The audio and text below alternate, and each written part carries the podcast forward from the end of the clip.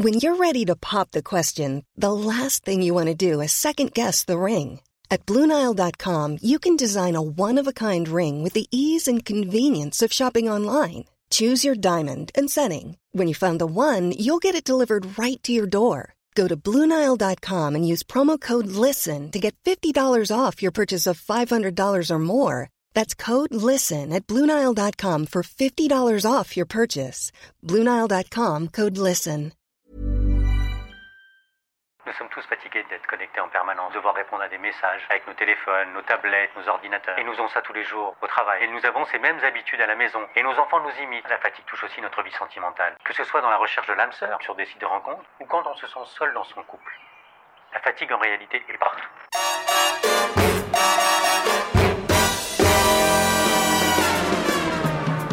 Fatigue. Fatigue.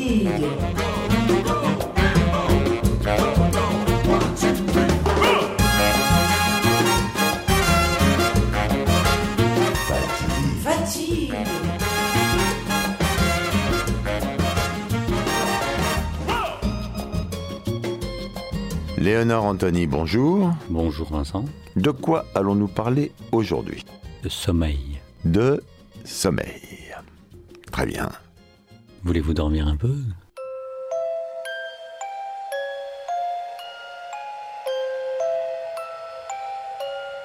Ce qui est assez amusant avec le sommeil, c'est qu'on a voulu totalement faire un lien, qui est vrai d'ailleurs, entre le repos et le sommeil. Et plus les recherches avancent, et plus on se rend compte que parfois c'est complètement dissocié. Des gens qui dorment beaucoup sont fatigués, des gens qui dorment peu sont en pleine forme. On en a un exemple très connu en ce moment, notre président, qui dort très peu et qui a l'air d'être, euh, qui a d'avoir la super patate tout le temps. Donc ce rapport-là n'est pas forcément aussi simple et évident qu'on peut le, qu'on peut le croire. Si on dort beaucoup, on peut être fatigué. Si on dort peu, on peut être en pleine forme. Mais qu'est-ce qu'il faut faire alors du coup? Vous voyez là, par exemple, vous me posez une question, moi j'essaie de goûter votre question pour pouvoir y répondre sans m'épuiser, juste en essayant d'y entrer. Eh bien, c'est la même chose avec le sommeil. Par exemple, euh, moi, je suis insomniaque. Je dors très peu. J'ai pas de problème pour m'endormir. J'ai surtout 42 réveils pendant la nuit et j'ai parfois des réveils qui sont très longs. Et pendant une longue période, j'ai lutté contre ça, j'ai voulu absolument me rendormir. Et la meilleure des choses pour s'épuiser, c'est d'essayer de se rendormir. Et un jour, je suis tombé sur une interview euh, de Paul McCartney qui raconte une histoire en disant euh, qu'il a écrit la chanson Yesterday en se réveillant en plein milieu de la nuit. Il était dans un état, si je me souviens bien du papier, il était un peu dans un état de somnolence. Et la chanson lui vient, il se lève, il se met au piano et il écrit la chanson. Et je me suis amusé à rechercher, voir s'il n'y avait pas eu d'autres... euh, D'autres cas dans l'histoire, il y en a plein, je peux vous en citer juste deux qui vont vous amuser. Euh, Every Breath You Take de Sting. Sting dit à peu près grosso modo la même chose. Il, s'est réveillé au milieu de la nuit avec cette phrase qui tournait dans sa tête. Cette phrase qui tournait, qui tournait, qui tournait, qui tournait. Et puis Edgar Allan Poe raconte aussi que c'est il a tiré beaucoup d'histoires de ces prolongements de cauchemars euh, qu'il a eu. Et comme ça, il y en a eu beaucoup des, des histoires. Il y a Tolstoï qui a écrit Guerre et paix pendant une sieste aussi. Ça, je savais pas. Hmm. C'était une sieste longue alors. sur l'écriture de ce livre Fatigue, j'ai exploité cette idée-là. C'est-à-dire que plusieurs fois, moi, je travaillais tard, et à un moment donné, je butais sur l'élaboration d'une idée, quelque chose que je voulais euh, développer, et je sentais que j'étais trop fatigué pour pouvoir euh, continuer à chercher. Donc j'allais me coucher, je tombais de sommeil, et au milieu de la nuit, je me laissais réveiller par, euh, pas forcément par ce questionnement-là, c'est-à-dire je me réveillais comme je réveille toutes les nuits. Et je crois vraiment à des processus involontaires. Ce que racontent ces artistes-là, et que j'ai pu expérimenter moi sans avoir pas une once de génie comparable, c'est si vous ne cherchez pas la réponse, au milieu de la nuit, de cette insomnie qui vient, naît une possibilité, celle de laisser jaillir une réponse à un questionnement. D'une certaine façon, c'est ce que c'est ce qu'on va chercher dans des formes d'hypnose, en l'occurrence celle que moi j'ai pratiquée, c'est-à-dire celle de l'hypnose écologique, c'est-à-dire installe la personne dans, son, dans sa propre capacité à pouvoir retrouver l'ensemble de ses sens, d'être dans un demi-sommeil, hypnose sommeil en grec, eh bien, de là peut jaillir la créativité. C'est-à-dire que nous n'allons pas volontairement nous dire il faut que je trouve la réponse à cette question comme j'ai pu le faire euh, avant d'aller me coucher, mais je me laisse au milieu de ce demi-sommeil complètement plongé dans l'ensemble de mes capacités sensorielles laisser ma créativité et mon imaginaire se remettre en mouvement et de là la réponse à la question que je me suis posée trouve forme, un peu comme si la réponse se formait d'elle-même. Et j'ai expérimenté ça pendant toute la rédaction de ce livre-là. Et j'ai pu voir aujourd'hui comment je peux m'en servir même dans d'autres champs, aussi bien dans euh, des problématiques familiales qui me concernent, ou parfois dans, des questionnements liés à ma vie euh, professionnelle, où je peux me coucher torturé par des sujets qui m'ont épuisé pendant la journée, et où tout d'un coup la réponse va venir. Et ça aussi, même en relation avec notre manière d'élever les enfants, moi je l'expérimente très régulièrement. Je ne trouve pas la réponse pendant la journée, mais la réponse me vient au milieu de l'insomnie. C'est un peu ce qui se passe également quand on court. Au début, on, bah, évidemment, on a les jambes, on pense à ses jambes, aux jambes, puis après, on finit par oublier un peu tout. Il y a je sais pas quoi en in là, qui se met dans le cerveau, et puis on trouve des réponses qu'on n'arrive pas à trouver euh, en réfléchissant dans le courant de la journée. Non, c'est pas pareil? Si, c'est le même ressort. Et d'ailleurs, euh, je vais vous raconter une histoire qui conjugue les deux. Fatigue. Fatigue. Un jour, j'ai reçu une personne qui était venue me voir pour des troubles du sommeil. Pour être clair, hein, il n'y a pas une pathologie du sommeil, sinon dans ce cas-là, je renvoie immédiatement les gens voir leur médecin ou euh, je les oriente vers un centre du sommeil. Mais il avait, vous savez, cette petite insomnie qui depuis quelque temps traîne et qui agace. hein. Et il me dit, euh, voilà, euh, moi je n'arrive pas, je n'arrive pas à dormir. Depuis quelque temps, ça m'énerve et on m'a dit l'hypnose peut peut-être aider. Bon, bah écoutez, euh, asseyez-vous. Quel est votre euh, hobby? Je ne parle pas de ce qu'il fait dans la vie, ça m'intéresse pas. Je lui dis quel est votre hobby? Il me dit, bah moi ce que j'aime, c'est tous les jours, je vais courir euh, sur les quais de la Seine. Il habite à Paris. Et je lui propose la chose suivante, c'est pas de courir sur les quais de la Seine là, mais c'est simplement en étant totalement immobile, de courir dans une forêt, un bois. Et je lui demande de me décrire à quoi peut ressemble- ressembler ce bois. Et de m'emmener courir avec lui, dans son imaginaire. Donc nous nous installons et nous courons ensemble. Parce que c'est ça, le cœur de l'hypnose écologique, c'est d'être avec et d'être ensemble. Si je lui dis cours, emmenez-moi courir, je cours avec lui. Et puis la séance se passe et euh, il s'en va. Et puis quelques semaines plus tard, je crois, trois semaines ou un mois, il revient me voir et il me dit écoutez, euh, votre truc euh, sur courir dans la forêt, là, vous m'avez dit de, tenter ça quand je m'installe avant d'aller me coucher ou quand je me réveille au milieu de la nuit, ça marche pas du tout. Alors je dis bon, d'accord, ça marche pas du tout. Il me dit mais par contre il y a un truc très bizarre que j'ai observé depuis notre séance. Voilà, j'en ai pas parlé parce que euh, c'est quelque chose qui me, qui me pèse. J'ai euh, une addiction à la pornographie. Je peux pas ne pas aller sur des sites pornographiques euh, tous les jours, sinon ça m'obsède et j'y pense toute la journée. Très étrangement, après avoir couru dans la forêt, après avoir imaginé cette scène, le fait d'y retourner tous les jours, d'imaginer au milieu de la nuit que je cours au milieu de la forêt, a fait que je n'ai, et c'est sa phrase, je n'ai pas pu rallumer l'ordinateur que je consacrais à cela. Parce qu'il avait un ordinateur spécial pour les sites pornographiques, parce qu'il avait peur d'attraper des virus euh, sur sa machine. Il m'a dit, je n'ai pas pu, et ça fait trois semaines que je n'ai pas rallumé ma machine. Et c'est là, reprendre l'image que vous aviez donnée, c'est-à-dire que de courir et de courir dans son sommeil a ouvert à cet homme une disposition inattendue, parce que moi-même je n'étais même pas au courant, c'est lui qui fait les choses là. Moi je fais absolument rien. J'ai juste invité à courir au milieu du sommeil parce que courir pour lui était une source de bien-être. Eh bien, ça a soulevé, ça a éveillé quelque chose en lui qui l'a déconnecté d'une chose qui était un problème pour lui. Il disait j'ai une addiction à la pornographie. C'est pas moi qui le disais. Et ça a solutionné, ça a ouvert des capacités. Donc on peut même conjuguer la course. En fait, ce qui est important pour nous, c'est-à-dire, en fait, qu'est-ce qu'il y a d'important dans la course? C'est la mise en mouvement. La mise en mouvement d'un corps qui tout d'un coup aussi recrée une sensorialité forte avec son environnement. Et pourquoi j'invite cet homme à courir en forêt? C'est parce qu'il y a peut-être aussi d'autres dimensions qui rentrent en ligne de compte, les odeurs, euh, une perception liée à la nature. Euh, Il y a un, anthropologue qui s'appelle Gregory Bateson qui, dans les années 50, a, un peu fondé, disons, a participé au moins à la création de cette école de Palo Alto des, psychologies, euh, la psychologie moderne, et qui, dans une conversation avec euh, Milton Erickson, donc, qui est un des pères de l'hypnose moderne, alors pour le coup l'hypnose médicale, ils avaient cette conversation et Gregory Bateson, qui est un anthropologue, disait euh, le rôle essentiel de la nature dans l'existence et à quel point, par exemple, je simplifie évidemment la pensée, mais que l'homme se dissociait euh, de la nature et que ça crée aussi des distorsions et des nouvelles pathologies et qu'il était important de remettre l'homme dans la nature. Et dans sa conversation avec Erickson, il lui dit euh, It's important to reconsider mind and nature. Ce à quoi Erickson lui répond Tu fais une erreur. Mind is nature. De considérer que la pensée humaine est en dehors même de l'écosystème vivant qu'est la nature nous amène à des distorsions complètes.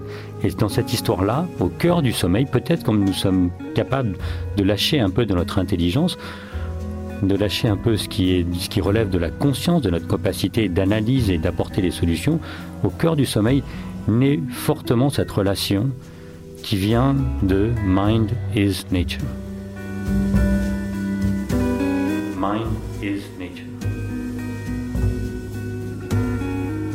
Mind is nature.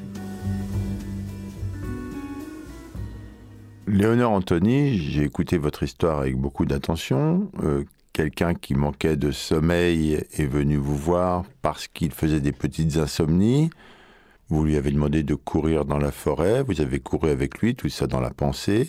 Depuis, il ne va plus sur les sites porno. Peut-être qu'il y a des ours dans la forêt qui lui font du mal pendant qu'il court, je ne veux pas savoir. Et pourquoi pas du bien? Ou du bien, oui. Son sommeil s'est-il amélioré? Je ne sais pas. Ce qui était important, c'est que pour lui, ce qui était un problème était passé à un plan secondaire il est fort à parier, mais je ne peux pas l'affirmer, que dès lors que ce loup, si ce n'était pas un ours, a pu s'évacuer de sa vie, le sommeil peut revenir. Pour nous tous, euh, vulgaires dormeurs, le sommeil, c'est on ferme les yeux, on dort. Alors que pour vous, ça peut être aussi ouvrez les yeux, ne dormez pas. Surtout ne dormez pas, ou dormez-vous, réveillez-vous, peu importe éventuellement dormez mais ne dormez pas trop. Enfin, c'est un peu plus compliqué que simplement dormir ou ne pas dormir. Quoi. La première chose, c'est, je crois qu'on est resté, je ne me souviens plus de qui est cette phrase, mais euh, c'était euh, dormir, c'est mourir un peu. Ah, c'est de moi. C'est vous, voilà, c'est ça. je me disais bien, j'avais une confusion avec Léonard de Vinci, mais. Non, non, c'était bien Vincent Malon. Dormir, c'est vivre. Pendant que nous dormons, les informations que nous avons étudiées pendant la journée sont stockées et organisées. Nous savons aussi que nos cellules se régénèrent. Bref, la liste est infinie, il suffit d'aller sur Internet pour avoir tous les bienfaits du sommeil. Mais nous savons aussi que, avec l'avènement de, toutes ces informations-là, une forme d'orthorexie est en train de naître, c'est-à-dire que des gens se disent oh là là là, si je dors pas, euh, je vais pas faire tout ça, et donc à force de, vouloir bien dormir, eh bien, ils dorment moins bien. Donc, si on met de côté les pathologies liées au sommeil, parce que si on dort pas, ça va pas, et c'est important de dormir. Je, je trouve que c'est important de le souligner, de le surligner même de mal dormir, c'est très relatif. C'est-à-dire que, par exemple, mal dormir pour une personne qui, une personne qui fait 8 heures de sommeil par nuit pour se sentir bien, si elle va dormir 6 heures ou 7 heures, elle va être mal. Une autre personne peut dormir, moi c'est mon cas, si je dors 6 heures, je suis en pleine forme. Si je dors moins de 6 heures, je me sens pas toujours très bien. Et à d'autres moments, eh bien, je vais avoir, euh, je vais avoir 4 heures de sommeil parce que je suis porté par un projet, parce que je suis dans une dynamique positive, parce que la fatigue de la journée que j'ai eue est une bonne fatigue, va me stimuler pendant une durée, euh, j'allais dire limité. Hein. Il s'agit pas, je fais pas ça pendant des mois et des mois et des mois. Mais aussi, euh, je dois avouer une chose, c'est que si j'ai invité la journée dans ma nuit, j'ai aussi invité la nuit dans ma journée. Je fais des siestes régulièrement, si c'est pas quotidiennement, des siestes, des micro-siestes, des siestes plus longues. Ce qui est important, c'est, à mon sens, de se reposer même quand on ne dort pas. Parce que cette idée absurde que, en étant installé à son bureau devant son ordinateur quand on est crevé et si, et de tenir euh, à vouloir absolument faire est une idée qu'il faut effacer et qu'il faut simplement remplacer par celle de se dire bah, si je suis crevé l'après-midi, je peux prendre 15 minutes pour somnoler. L'extension du sommeil, c'est aussi la somnolence. Et c'est une véritable vertu que de cultiver des états de somnolence à différents moments de la journée. Fatigue. Oh, fatigue. Pendant des années, je me réveillais au milieu de la nuit et euh, avec ce que j'appelais le syndrome de la piste cyclable. C'est-à-dire que j'avais l'impression de tourner autour euh, avec une idée qui m'obsédait. Peut-être que ça pourra rappeler des souvenirs à, une personne ou deux qui nous écoute. C'est d'ailleurs de ce, truc de j'ai eu un truc qui m'est arrivé la journée ou la semaine d'avant, et puis je vais me faire 42 scénarios différents. J'aurais dû dire ça, et il m'a fait ça, et, puis ça tourne, et puis je me dis, alors qu'est-ce que je vais faire Il m'a fait ça, et, puis ça tourne, et puis je me dis, alors qu'est-ce que je vais faire maintenant? Et c'est toujours au milieu de la nuit que ça s'invite. C'est par le corps qu'est venue la solution. C'est-à-dire que tout d'un coup, j'ai eu l'impression d'être un hamster Vous voyez cette, idée de, du hamster qui court dans la roue. Et je me suis vu moi-même courir dans une roue, c'est-à-dire comme cette piste cyclable, je me voyais faire des tours de boucle.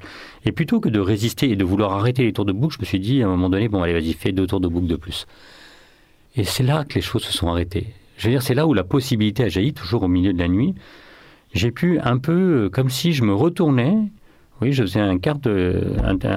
j'ai bougé la tête d'un quart de tour et je, me suis vu visuellement presque en train de courir à, l'intérieur de cette roue de hamster. Et au moment où je me suis observé en train de courir, j'ai vu la roue tomber. Et maintenant, j'applique ça systématiquement à chaque fois que j'ai une pensée obsédante qui vient au milieu de la nuit, plutôt que de m'opposer à ça en me disant écoute, arrête maintenant, ça suffit. Je me dis allez, vas-y, encore deux tours, deux tours de piste. Fatigue. Fatigue.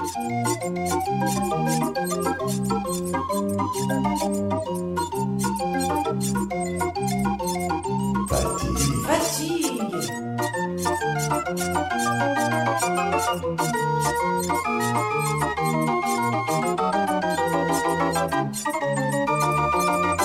Fatigue. À cela, j'ai associé une deuxième chose importante qui est que je me suis un peu, euh, j'allais dire, je me suis un peu parlé. J'ai remercié d'une certaine façon euh, cette pensée obsédante. Je lui ai dit, écoute, c'est important, j'entends que tu viens me revisiter en plein milieu de la nuit, et donc que je dois te considérer. Mais pour t'accorder toute l'importance que tu demandes, tu sais bien que je ne peux pas le faire au milieu de la nuit parce qu'il y a ces fameux démons de minuit qui font que tout ce que je vais pouvoir, moi, élaborer autour de la solution que tu attends, va être disproportionné, exagéré. Mais donc à ce moment-là, je prends rendez-vous avec moi-même pendant la journée. Et dès lors que je peux prendre rendez-vous avec moi-même et cette pensée obsédante au milieu de la journée, je lui dis, bah écoute, je sais qu'à telle heure j'ai un petit moment, je me consacrerai un moment pour pouvoir y réfléchir. Eh bien, je retrouve le sommeil naturellement. Je retrouve mon corps sur le lit. Je ne sentais plus mon corps sur le lit à ce moment-là. J'étais totalement enfermé dans ma pensée obsédante. Je peux sentir le poids du corps, je peux sentir la sensation agréable du drap, je peux sentir euh, ma tempe battre, le rythme battre, et en entrant dans ce tempo, je peux me laisser à nouveau prendre par le sommeil. Au milieu de la nuit, on se réveille, on a une idée qui vous tourne dans la tête. Soit on écrit yesterday, soit c'est les démons de minuit, il faut remettre au lendemain alors. Je pense qu'il y a deux notions. C'est la première chose, c'est les pensées obsédantes, c'est là où moi j'ai, je viens d'évoquer cette idée qui moi m'a apporté un vrai soulagement. Soit alors il y a euh, des problématiques auxquelles on cherche une solution pendant la journée, et c'est l'inverse qui se passe. C'est pendant la nuit que la, réponse arrive. Donc en fait, on conjugue ces états. On conjugue. On conjugue la nuit dans le jour et le jour dans la nuit. En attendant que la roue tombe. En attendant que la roue tombe.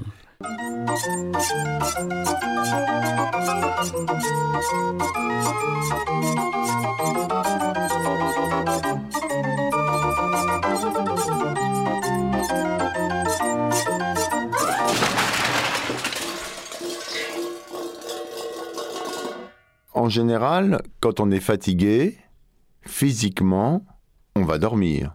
Oui. Et d'ailleurs, on s'endort souvent comme une masque, on a coupé un tas de bûches. Alors c'est marrant parce que c'est pas systématiquement le cas. Je repense à, une personne qui faisait de la natation avec moi. Moi, j'avais un entraînement euh, qui finissait à 22 heures le soir. Euh, et, un jour, euh, un des types qui nageait avec moi, que j'aimais beaucoup, me dit, écoute, tu sais, je vais arrêter euh, l'entraînement le, jeudi soir, parce qu'en fait, je rentre chez moi, je suis comme une pile électrique et j'arrive pas à dormir. Il devait se lever, je crois, à 5 heures du matin, donc il voulait absolument dormir et, pour lui, c'était un problème. C'est-à-dire qu'il rentrait, il était en surénergie. Il, il, dînait après, en arrivant. Et donc, conclusion, il dormait pas. Et moi, je lui simplement fait une suggestion. Je lui ai dit, déjà parce que ça m'embêtait, donc c'était très égoïste, je voulais qu'il reste nager avec moi. Mais je lui ai dit, mais tu sais, euh, plutôt que d'essayer de te précipiter, déjà, tu pourrais manger léger, tu n'es pas obligé de manger euh, ton steak frites en arrivant. Parce qu'il avait cette idée que d'avoir dépensé beaucoup d'efforts, il fallait qu'il se nourrisse pour pouvoir compenser. Tu te rattraperas au petit déjeuner le lendemain matin. Plutôt que d'essayer absolument d'aller te coucher et de dormir tout de suite, et aussi de regarder euh, des séries. Parce qu'en fait, il s'installait dans le canapé puis regardait un, deux épisodes euh, en mangeant. Peut-être tu peux faire un truc, c'est arriver, ne pas te précipiter dans le lit, mais t'installer dans ton canapé et ne faire rien. Juste attendre de retomber. Attendre que l'énergie en surstock que tu as d'avoir nagé, d'être entraîné à la piscine avec moi, que tout ça se dépose dans le canapé avant d'entrer dans le lit. C'est-à-dire d'utiliser un sas. Donc, euh, si la fatigue liée au sport peut nous amener à tomber, elle peut parfois nous amener à être en surénergie, et parfois on peut tomber mais aussi se réveiller au milieu de la nuit. C'est-à-dire que la phase d'endormissement liée à l'effort qui précède peut nous plonger dans cet état-là, mais pas forcément être un gage de sommeil continu. On n'a plus les mêmes vies qu'avant. On ne va pas travailler au champ, on n'a pas de travail difficile, la majorité d'entre nous en tout cas. Le, globalement, on ne fout plus rien. On reste assis sur ses fesses toute la journée, donc j'imagine qu'il y a un rapport au sommeil qui a dû changer avec ça. Bah, en tout cas, c'est ce que la médecine nous apprend. En effet, sur plein de plans. Premièrement, il euh, faut le rappeler quand même que notre posture assise devant un écran toute la journée n'est pas une posture dans laquelle nous sommes physiologiquement euh, élaborés. Vous voulez dire qu'au début, euh, à l'époque des singes, on n'était pas assis devant un ordi? Alors, il faudrait que je vérifie, mais je pense qu'on peut a priori l'affirmer comme ça sur une intuition. Hein. C'est un scoop. Jusqu'à une époque très récente, euh, on avait tous des métiers qui nous amenaient à bouger. Et aujourd'hui, qu'est-ce qu'on fait? Eh bien, On rentre dans les transports en commun ou dans sa voiture. On prend les escalators quand on est dans le métro et on va s'asseoir et puis on reste assis devant pour manger. Donc tout ça fait qu'on est dans une posture qui développe de plus en plus des pathologies liées, euh, par exemple, au mal de dos. Et pourquoi je vous dis ça? Parce que euh, la médecine nous apprend que ces douleurs que nous avons pendant la journée, très souvent se prolongent pour une partie euh, des personnes qui en souffrent pendant la nuit, ce qu'on appelle les douleurs inflammatoires, qui se réveillent au milieu de la nuit, et donc qui viennent interrompre le sommeil. Donc ça, c'est la vie moderne qui vient s'inviter dans, le sommeil. Mais la deuxième chose, c'est aussi l'avènement des nouvelles technologies. On en reparlera probablement plus longuement dans, euh, dans le chapitre que nous consacrerons au smartphone. Euh, les nouvelles technologies se sont invitées dans notre sommeil. Par exemple, au milieu de la nuit, je crois que les dernières statistiques démontraient qu'en Europe, euh, et je pense que c'est valable dans le monde entier, la moitié de la population quand elle se réveille au milieu de la nuit, consulte son téléphone. Oui, mais je voudrais qu'on reste sur l'activité physique, si ça ne vous dérange pas, Léonard Anthony. je disais juste donc par rapport au sommeil, la vie moderne. Votre question, c'était sur la vie moderne. Non, ma question, n'était pas sur la vie moderne. ma question était sur l'activité. la question. Je la repasse au ralenti. Globalement, on ne fout plus rien. On reste assis sur ses fesses toute la journée, donc j'imagine qu'il y a un rapport au sommeil qui a dû changer avec ça. Oui. C'est vrai, c'est pour ça que je vous disais, le fait d'être assis nous amène à avoir des douleurs inflammatoires qui se réveillent en pleine nuit, mais deuxièmement, à ne pas bénéficier d'une bonne fatigue physiologique, et donc à être dans une forme de déficience de fatigue physiologique qui nous amène à, avoir des sommeils euh, différés, perturbés, d'où euh, le, rappel constant de la médecine qui nous dit euh, faites du sport, mais aussi le rapport à l'alimentation. Je fais un, rappel d'un point essentiel. Hein. S'alimenter, c'est apporter des choses à son corps. C'est comme quand on alimente sa voiture en essence, ça ne viendrait pas l'idée. Et donc là-dessus, je racontais cette histoire de ce monsieur qui rentrait après la natation et avant d'aller se coucher, manger son steak et son assiette de frites avec un ou deux verres de vin. Eh bien, ça n'aide pas le sommeil. Ce n'est pas s'alimenter pour pouvoir entrer dans le sommeil de façon intelligente. Donc là, il y a une, il y a une vraie aussi réflexion à avoir sur notre vie moderne. Il est certain que l'agriculteur euh, qui travaillait euh, dans la première partie du XXe siècle, qui bossait au champ, mais qui, avait, faisait un dîner, j'en ai parlé avec plusieurs qui me disaient qu'ils avaient un dîner euh, conséquent après avoir travaillé dans le champ. Mais ce, mais ce repas conséquent, il n'avait pas lieu à 22 heures. Il avait lieu beaucoup plus tôt dans la soirée. Et ensuite, il y avait un temps où, a à nouveau, il y avait la contemplation. Ils s'asseyaient au coin du feu, ils regardaient le feu crépiter, ils regardaient le coucher du soleil. Ils avaient ce temps de préparation au sommeil lié à une fatigue physique qui, qui les amenait à se poser. C'était une autre façon de vivre. Aujourd'hui, on se pose face à une nouvelle source d'information. Donc on ne se dépose pas à aucun moment. On se pose en nouveau, à nouveau encore avec je vais essayer de stocker, me divertir, je vais essayer d'amasser de, de l'information. Donc, il n'y a plus de phase de préparation au sommeil. C'est pour ça que les médecins, la médecine moderne nous dit, votre chambre, ce lieu où vous allez dormir, doit être réservé au sommeil. On peut quand même faire l'amour dans sa chambre. Alors, c'est intéressant ce que vous venez de souligner, parce que si mes souvenirs sont bons, euh, dans le Kama Sutra, donc écrit par Vatsayana, lui, il distingue deux lieux. Il dit il y a, il y a la chambre où vous allez faire l'amour, donc avec ses alcôves, avec ses bougies, ses lumières, et puis il y a l'endroit où vous allez dormir. Donc dans l'idéal, c'est bien d'avoir une pièce, mais je pense que c'est pas la portée de tout le monde de vivre comme au VIe siècle. Dans un F2 en général. c'est pas si simple. On se débrouille quoi. Donc euh, voilà, voyez selon vos dispositions.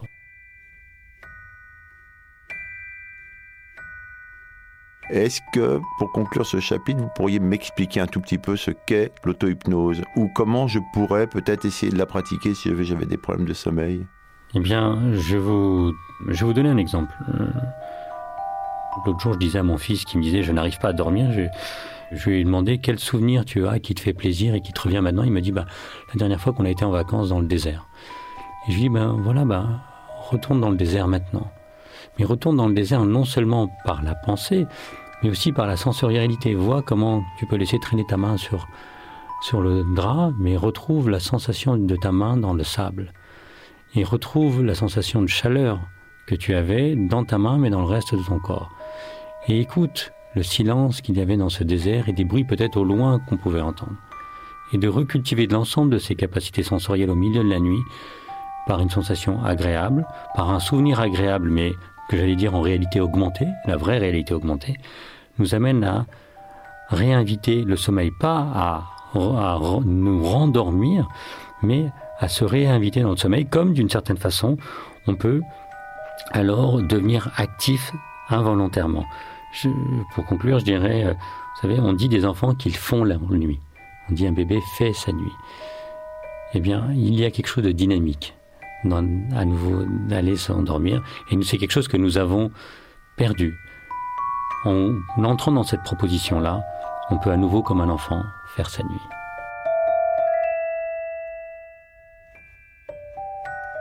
Léonard Anthony, merci. Merci infiniment.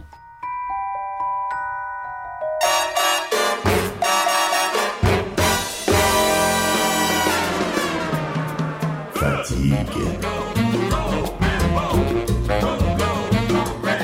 Fatigue.